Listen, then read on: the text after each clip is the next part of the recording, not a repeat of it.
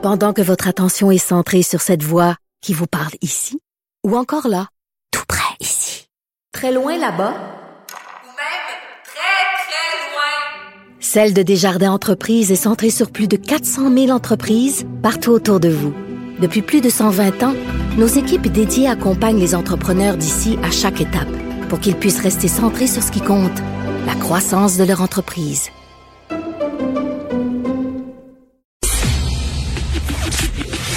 Le, commentaire de Mathieu Boccoté, dépensé pas comme les autres.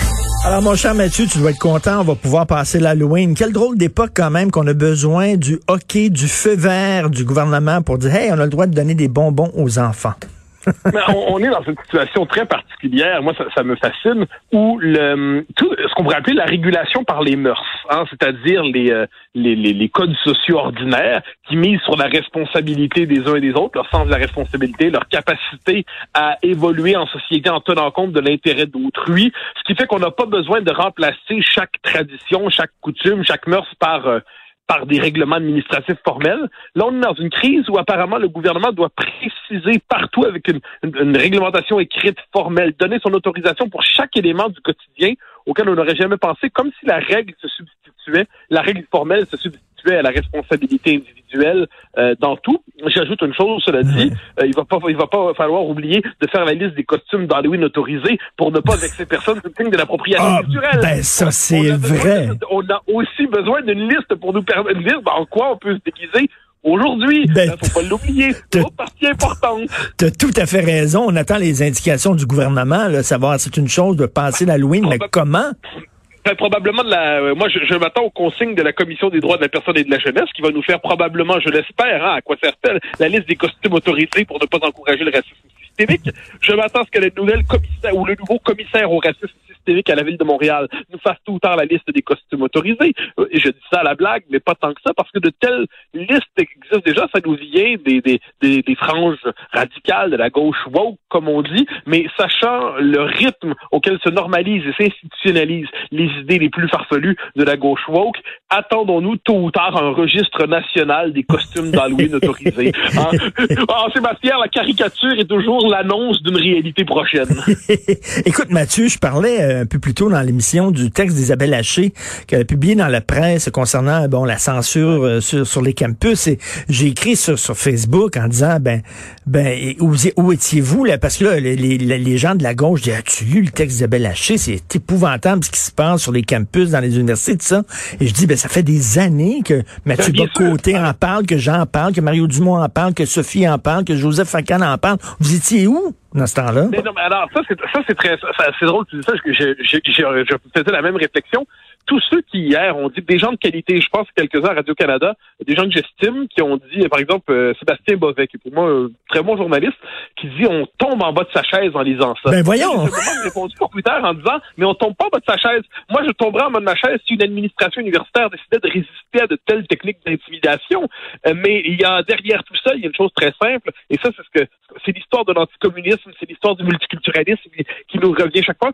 Quand ce qu'on appelle, j'aime pas ces mots-là, mais quand la droite, entre guillemets, Mm. s'inquiète de quelque chose, c'est pas grave, c'est de la, c'est de la c'est du conspirationnisme réactionnaire, c'est le signe d'une psychologie paranoïaque et ainsi de suite. Et il faut que la gauche se rende compte elle-même du- d'une réalité Mais oui. inquiétante pour qu'on ait le droit désormais de s'en inquiéter. Il a fallu, c'est- tu sais, par exemple, le, le communisme au XXe siècle, quand Aaron s'y opposait, puis avant ça même parce qu'on s'y est opposé dès les années 20, on a su ce qui se passait, les années 30, les années 40, 50, 60, on peut faire la longue liste, il a fallu que les nouveaux philosophes venus de la gauche euh, la plus radicale euh, se, se rendent compte eux-mêmes de ce qui se passait avec le communisme pour que l'anticommunisme soit désormais autorisé et passe pour un humanisme. et- exactement, tu as tout à fait raison. Écoute, je fais une métaphore là. Euh, moi aussi, je vais reprendre droite-gauche là. Si la droite dit mais mon Dieu, le feu est pris dans la maison, il y a rien qui se passe. Mais si la gauche dit, il semble que ça sent un peu le là, soudainement les pompiers débarquent. Oui, ben exactement, exactement. Et puis moi j'ai une formule là-dessus, il faut avoir été communiste pour avoir le droit de plus l'être, parce que si on ne l'a jamais été, c'est la preuve qu'on a manqué de cœur. De la même manière, quand Tony Blair, en 2005, a dit que le multiculturalisme, euh, après les attentats de Londres, était un problème, avait échoué, que euh, là, soudainement, c'est légitime. Mais le problème, c'est que ce, ce procès, ce constat existait depuis 15 ans au moins. Ben oui, moins. ben Euh, oui. En ce moment, la, la cancel culture, si on s'intéresse à ça depuis le début des années 90, les- ce qu'on appelle les méchants conservateurs, euh, ont, ont documenté ce phénomène-là, mais ça compte pas parce qu'on suppose qu'ils s'y opposaient par intolérance. Exemple, s'il en est un, d'une femme que j'estime par ailleurs, Caroline Fouret, écrit Génération offensée. C'est un très bon livre. Le problème, c'est qu'elle commence le livre parce qu'elle est consciente elle-même de ce qui se passe en disant euh, il faut s'inquiéter de ces censures nouvelles, donc très bien. Prend la peine de dire oui, les conservateurs s'inquiètent de ça depuis longtemps, mais eux le faisaient par, elle le dit pas dans ce mot lecteur, Oui. mais par intolérance. Elle le, ils le faisaient pour des mauvaises raisons. Donc c'est comme si on, on avait eu raison pour des mauvaises raisons, donc on avait eu tort. Et il faut que la gauche fasse tout le parcours de l'élimination pour en arriver tôt ou tard à la conclusion que ce qu'elle embrassait ne méritait pas d'être embrassé et elle a donc le droit de le dénoncer. Mais si on s'y opposait dès le début sans prendre la peine de faire du slalom pour avoir le droit d'être d'accord, pas d'accord, d'accord, pas d'accord, là, ça, c'est mal. Parce que si, on si dès le début, on a dit que cette option-là était mauvaise, eh bien, c'est le signe qu'on était guidé par une idéologie mauvaise. Dernier exemple, Ben- tout récent, dans les banlieues françaises, je pense que c'est deux journalistes du, Monde, si je me trompe pas, qui a deux, trois ans ont sorti un livre pour nous informer que les banlieues s'islamisaient. Wow! Bravo! Remarquable. Et là, plusieurs ont dit, vous savez que ça, ça dit depuis 20 ou 30 ans qu'on l'avait diagnostiqué, et la réponse était suave. On nous dit, oui, mais nous, euh, eux, c'était par idéologie qu'ils disaient, nous, on a documenté. Ah, la réponse euh, des, idéologues en question, c'est, ben, mon idéologie n'était pas si mauvaise, elle me permettait de voir- les choses alors qu'elles étaient en train de naître et se déployaient. Euh, c'est toujours le même Ben, les, les deux, donc la droite et la gauche dit il pleut, sauf que la droite a tort de dire qu'il pleut, alors que la gauche a raison de dire qu'il pleut.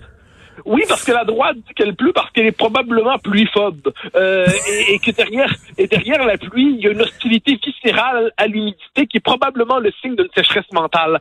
Alors que la, la gauche, elle, aime la pluie, désire la pluie, ch- euh, et, mais un jour constate qu'on se noie sous 18 mètres d'eau et demande alors est-ce qu'on pourrait peut-être critiquer euh, les excès de la pluie. C'est toujours cette espèce de logique un Ben, peu étrange. Mais moi, devant ça, je, j'aime pas le clivage gauche-droite parce que je le trouve contre-productif intellectuellement. Mais s'il est utile ici, c'est de nous montrer finalement que c'est un petit drapeau. Quand on est de gauche, on a le droit de s'inquiéter de quelque chose. Quand on est marqué à droite, peu importe ce qu'on dira, ce sera toujours vu comme une parole suspecte. Exactement. Isabelle Haché, c'est très fort bon texte par ailleurs. là. Isabelle Haché qui dit bon, il y, a de la, il y a de la censure sur les campus.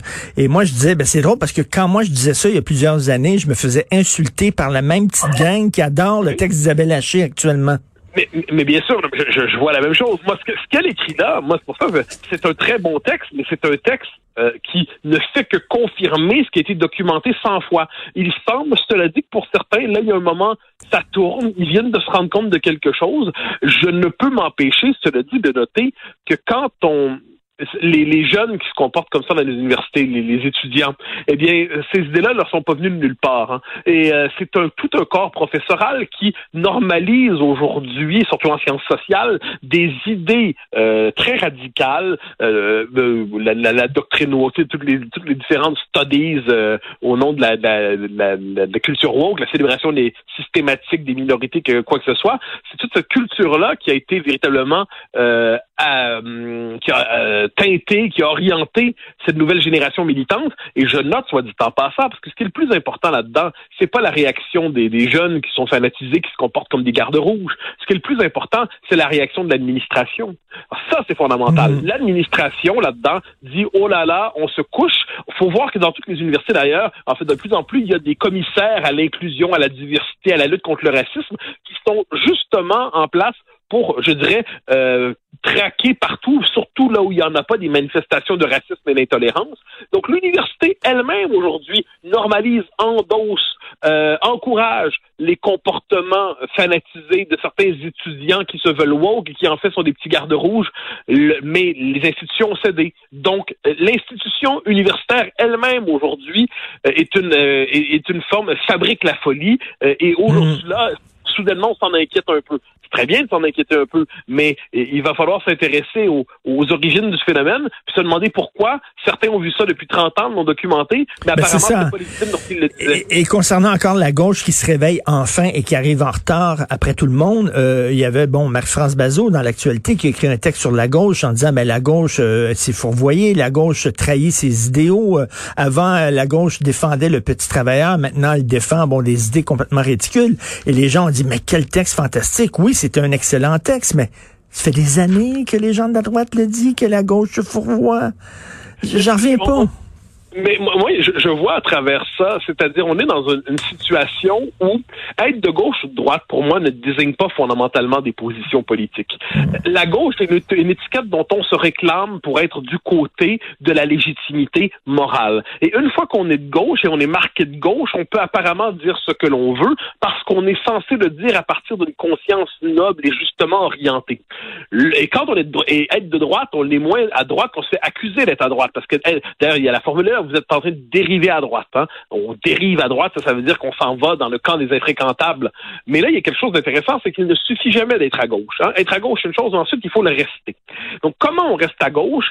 En pliant le genou devant les différentes revendications euh, qui sont justement de la, de, la, de la, gauche radicale? Et si on ne plie pas le genou, si on ne suit pas le rythme, si on ne suit pas la marche, eh bien, on passe à droite sans même l'avoir voulu. Et c'est pour ça, de ce point de vue, que c'est la gauche qui fabrique elle-même la droite en repoussant à droite tous ceux qui ne veulent pas la suivre dans ses évolutions, entre guillemets. Ça, c'est l'histoire du clivage gauche-droite. L'histoire du clivage gauche-droite, c'est l'histoire du rejet à droite de tous ceux qui ne veulent pas suivre le rythme de la gauche, disons ça comme ça. Mais c'est tellement... euh, et ça, c'est une histoire intellectuelle. J'en ai j'ai consacré tout un chapitre de livre là-dessus dans l'Empire du politiquement correct. Ça, le, le, titre du chapitre, c'était ce que la gauche appelle la droite. Et fondamentalement, tant qu'on n'aura pas, ça c'est mon avis, on n'aura pas remis en question le clivage gauche-droite qui sert à fabriquer de l'illégitimité, qui sert à disqualifier. Hein, eh bien, on, on va être prisonnier d'un système de pensée qui nous empêche de décrire correctement les phénomènes sociaux. Euh, et pour moi, ça c'est une question importante. De ce point de vue, le clivage gauche-droite est intéressant non pas pour les positions auxquelles on l'associe traditionnellement, mais en tant qu'il nous permet d'éclairer les mécanismes qui fabriquent la légitimité et l'illégitimité dans le débat public. Écoute, tu as fait raison. En terminant, je dirais, où était Isabelle Haché et ses amis lorsque toi, tu as été censuré dans une université à l'UCAM. Ils n'en parlaient pas. C'était silence radio. Euh, Mathieu, on s'est emporté parce que tu voulais nous parler de la régularisation des, des immigrants clandestins. Garde ce sujet-là ah, pour lundi. On aura l'occasion d'en reparler sans le moindre doute. Tout à fait. Bon week-end, Mathieu Bocoté. Merci. Bye bye. bye.